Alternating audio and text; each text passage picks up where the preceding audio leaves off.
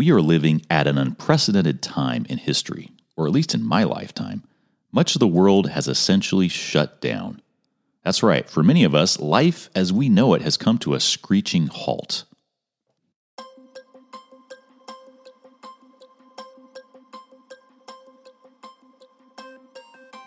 Thanks for joining us. I'm Steve Allred, and this is Do Justice. The lives of virtually everyone on planet Earth are being affected by an enemy that's invisible to most of us the novel coronavirus, which produces the disease we're calling COVID 19. As someone on Twitter put it recently, for the first time in human history, the entire world is focused on one problem. As people of faith, what should be our primary concern right now? Naturally, our instincts tend towards self preservation.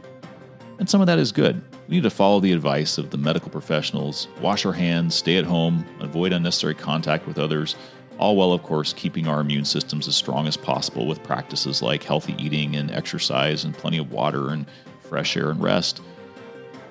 And by the way, I want to pause here and just say thank you to the medical professionals who are on the front line, quite literally risking their lives to care for others. I've heard some stories coming directly out of hospitals that are currently overwhelmed with COVID 19 patients, and the situation is grim. But to answer the question posed a moment ago, right now, what should be our primary concern as people of faith? Perhaps the selfless actions of these doctors and nurses and respiratory therapists and other medical professionals is a reminder to the rest of us who are tempted to do things like hoard food and, and, and focus on ourselves. These frontline workers remind us that life is about so much more than merely protecting ourselves. Because if, like me, you're someone who tries to follow Jesus, you'll remember the words of Jesus where he said in the Gospel of Matthew, chapter 16, verse 25, For whoever wants to save their life will lose it, but whoever loses their life for me will find it. We usually understand these words as applying to our eternal salvation, but what if it's also true that they can apply to how we live our physical earthly lives? What if hoarding food and, and toilet paper, of all things, for ourselves really isn't the way to survive when society shuts down. Some other words of Jesus come to mind. So, in everything, he said, do to others what you would have them do to you. For this sums up the law and the prophets. Matthew chapter 7, verse 12. It's encouraging to see this pandemic bringing out the best in so many people who are loving their neighbor. Not only medical professionals, but first responders, delivery drivers bringing goods to our homes, grocery store cashiers who are still working their shifts, farm workers who are harvesting our food, and so many others. And at the end of this episode, I offer a couple of suggestions on practical ways we can help the most vulnerable among us, including the elderly, single parents, low income families, people with health issues, and those who are working and risking their health to help the rest of us.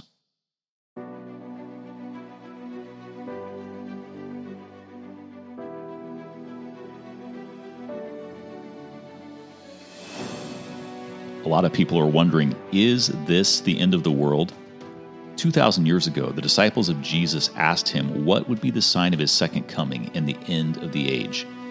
In the Gospel of Luke, chapter 21, verse 7, they said, Teacher, when will these things happen? And what will be the sign that they are about to take place?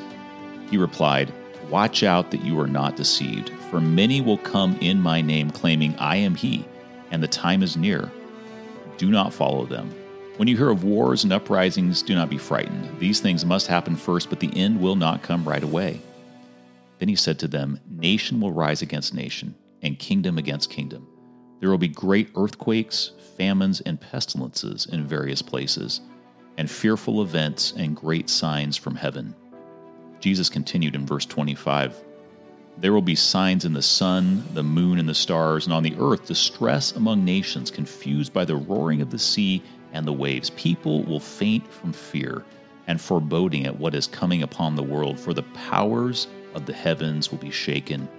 Then they will see the Son of Man coming in a cloud with power and great glory. Is it the end of the world? Not yet. But could a global pandemic be, as Jesus put it, another birth pain?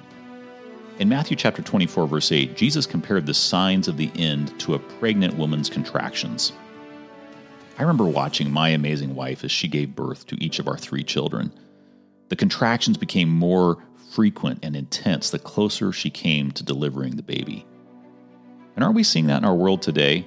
The craziness all around us is just increasing in frequency and intensity. But let's stop here and talk for a few minutes about some things that the Bible indicates will transpire prior to the second coming of Jesus in the clouds. First, everyone living on planet Earth needs to hear and see the gospel in action. In Matthew 24, verse 14, it says, And this good news of the kingdom will be proclaimed throughout the world as a testimony to all the nations, and then the end will come. Jesus said, Before I come back, the gospel, the good news, will go to everybody as a testimony. They're going to see it lived out in people's lives before I come back. And this actually parallels what Revelation tells us about the end time message. In Revelation chapter 14, verses 6 and 7, John, the disciple of Jesus, the beloved, who wrote the book of Revelation after he saw these things in vision, he wrote this. He said, Then I saw another angel flying in mid heaven with an eternal gospel to proclaim to those who live on the earth, to every nation and tribe and language and people. He said in a loud voice, Fear God and give him glory, for the hour of his judgment has come, and worship him who made heaven and earth and sea and the springs of water. Notice that the gospel message of God's free salvation by grace includes a call to reverence God, a message that judgment has come, and a call to worship the Creator God. Interestingly, the phrase worship him who made heaven and earth and sea is an allusion to Exodus chapter 20, verse 11, which is the fourth commandment of the Ten Commandments. The only command, by the way, that God told us to remember. And it's about a weekly day of rest on the day that God set apart as holy at creation as a memorial of God being the creator of the heavens and the earth and all that in them is. And this gospel message, right before Jesus comes back, reminds people that they are created by a loving creator in God's image, that they are loved by this God immeasurably, that they were created to worship this creator God, and in doing so, they will find their greatest joy and their highest purpose. And so before Jesus returns, every nation, tribe, and people hear this vital message of identity and worship. Revelation chapter 13 indicates that there will also be a universal movement of false worship at the end of time. At the same time as God's message of true worship is going around the world, the two beasts of Revelation 13 will be promoting and enforcing false worship. As some have noted, atheism is not the enemy at the end of time.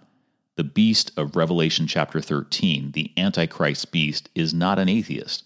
In fact, counterfeit Christianity is the enemy at the end of time. Perhaps it's the ever increasing natural disasters, wars, pandemics, and sociopolitical problems, but the Bible indicates that people will become more religious the closer we come to the end of time.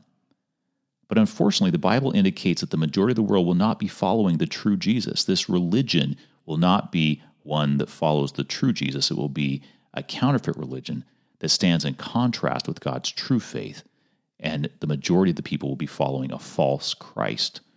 Revelation calls this false system of religion Babylon, false religion that pawns itself off on the world as the real thing.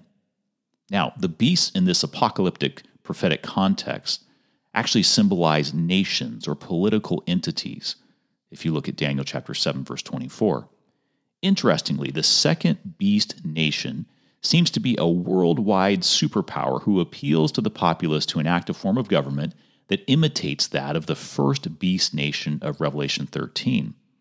Revelation chapter 13, verses 14 and 15 says, It, the second beast nation, deceives the inhabitants of the earth, telling them to make an image for the beast that had been wounded by the sword and yet lived. That's the first beast of Revelation chapter 13. And it, this second beast nation, was allowed to give breath to the image of the beast, so that the image of the beast could even speak and cause those who would not worship the image of the beast to be killed. In other words, the second beast nation is a superpower that I think is a democracy because it's telling the people of the world, hey, you guys ought to make this happen. That's what democracies do. The leaders appeal to the people uh, to vote them into power so they can do things. And this beast nation uses its influence to unite the church, the religious power, with the state, the government, and enforce false worship on the world.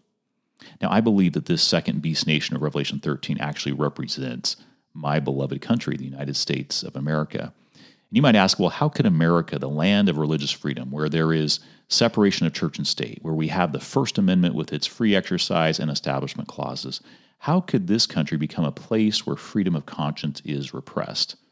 The Bible indicates that deception will be involved. The good news of Scripture teaches salvation by grace, which leads to a changed life of obedience to God and all of His commandments. A false gospel, however, doesn't teach that grace leads to a changed life. A false gospel uh, doesn't talk about what the Bible says about sin, at least not every sin. A false gospel teaches that God loves sinners too much to let them suffer the consequences of their actions and be eternally destroyed. And a false gospel will teach that obeying what God has actually said in the Bible is not required. God doesn't really mean what he says. And of course, this kind of false gospel appeals to our sinful nature and unfortunately will be widely accepted in the world before Jesus returns. That's the kind of false deceptive worship that Babylon will promote. And in Matthew 24, verse 24, Jesus said that if possible, even the elect, the chosen ones, his people, would be deceived by the false worship at the end of time that the whole world wonders after. In other words, in the words of one writer, so closely will the counterfeit resemble the true that it will be impossible to distinguish between them except by the Holy Scriptures. By their testimony, that is the testimony of the Scriptures, every statement and every miracle must be tested. As mentioned earlier, this false gospel will involve the use of forced worship. Now, God has never forced anyone to worship Him. He never has, and He never will. This is why Adam and Eve had a choice in the Garden of Eden, and God has always given human beings a choice. But Revelation indicates that the church, represented by the woman of Revelation chapter 17 and 18, will seduce the governments of the world, and together they will make all the nations drink the wine. Now, what happens when people drink lots of wine? Well, they get drunk, obviously. And the Bible says that the kings of the earth will commit adultery with her, this false church that is, that's called Babylon. In other words, the church and the state will unite. It will be an unholy union. So the church can use the state's power to enforce her wishes. And get this the inhabitants of the earth will be intoxicated with the wine of Babylon's adulteries. That's found in Revelation 17, verse 2. Essentially, pretty much everyone everywhere gets caught up in this false worship movement and decides that in order to save the human race, everyone needs to participate in this worship, even if they have to be forced to do it. Well, meanwhile, there's Jesus and his followers, and what are they doing? The Bible says in Revelation 14, verse 12, this calls for patient endurance on the part of the saints who obey God's commandments and remain faithful to Jesus. That's what they're doing. Notice that the followers of Jesus are contrasted with the rest of the world by two characteristics here they obey God's commands and they have faith in Jesus, or they have the faith of Jesus, or they are faithful to Jesus. The good news is that Jesus will be with his followers. They will be inviting others to join them as they are faithful to Jesus, and many will join them.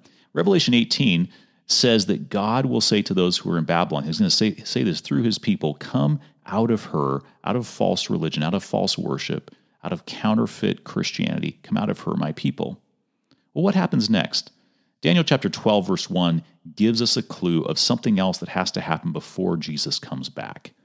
At that time, in Daniel 12, 1, it says, Michael, the great prince, the protector of your people, shall arise. There shall be a time of trouble such as never occurred since nations first came into existence but at that time your people shall be delivered, every one who is found written in the book.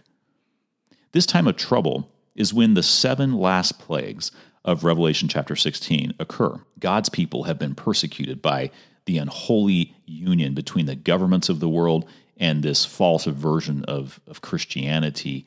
And Babylon experiences some of her own medicine as the plagues destroy the economic, prosperity and infrastructure built up by this corrupt union of church and state.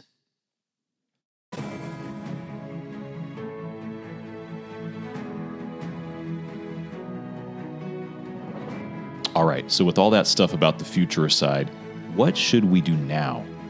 Well, Jesus told us how to be ready for the end of the world and his second coming. Here's what he said. In Luke 21, 34 through 36, he said, Be on guard so that your hearts are not weighed down with dissipation and drunkenness and the worries of this life, and that day does not catch you unexpectedly like a trap. For it will come upon all who live on the face of the whole earth. Be alert at all times, praying that you may have the strength to escape all these things that will take place and to stand before the Son of Man. Here's the thing the current pandemic is another one of the contractions, if you will, of planet Earth as we hurtle through space toward the grand climax of history. Will things settle down after this? Yeah, maybe for a while. And then there will be more contractions, and like the frog in the teapot, as the temperature rises, we'll adjust to the new normal, whatever that may be.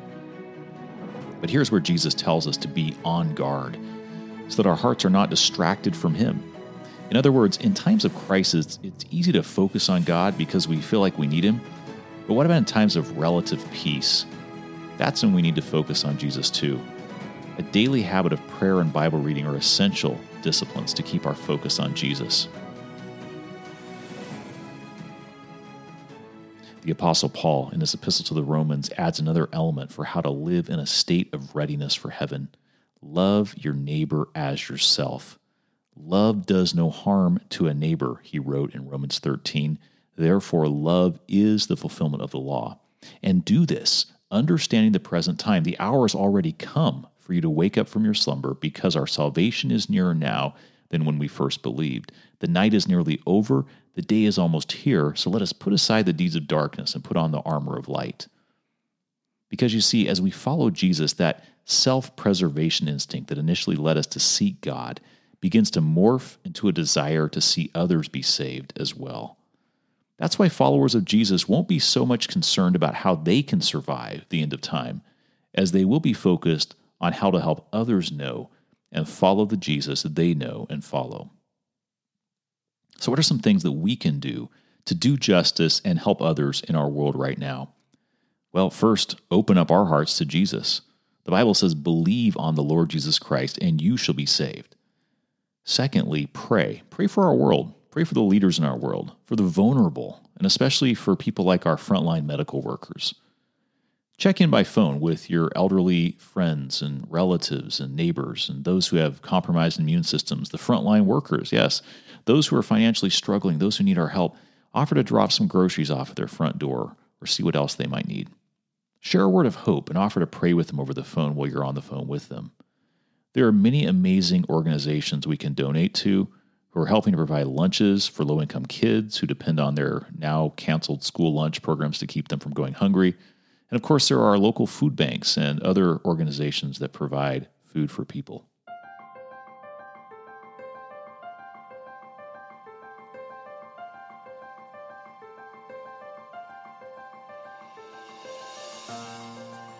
To wrap it up, here's some good news for all of us. The Apostle Peter wrote these words The Lord is not slow in keeping his promise that he will return, as some understand slowness Instead, he is patient with you, not wanting anyone to perish, but everyone to come to repentance. You ever wonder why Jesus isn't here yet? Well, that's why.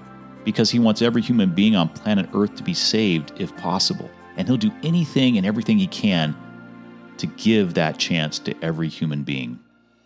The Apostle Peter continues on. He says, But the day of the Lord will come like a thief. The heavens will disappear with a roar, the elements will be destroyed by fire, the earth and everything done in it will be laid bare. 2 Peter 3 9 through 13. Well, here's the good news. In Luke 21 28, there's this really amazing verse that I didn't share with you earlier when we were reading that passage. Jesus said, When you see these things begin to take place, the wars and the pestilences and the earthquakes and the famines, social unrest, when you see these things begin to take place, stand up and raise up your heads because your redemption is drawing near.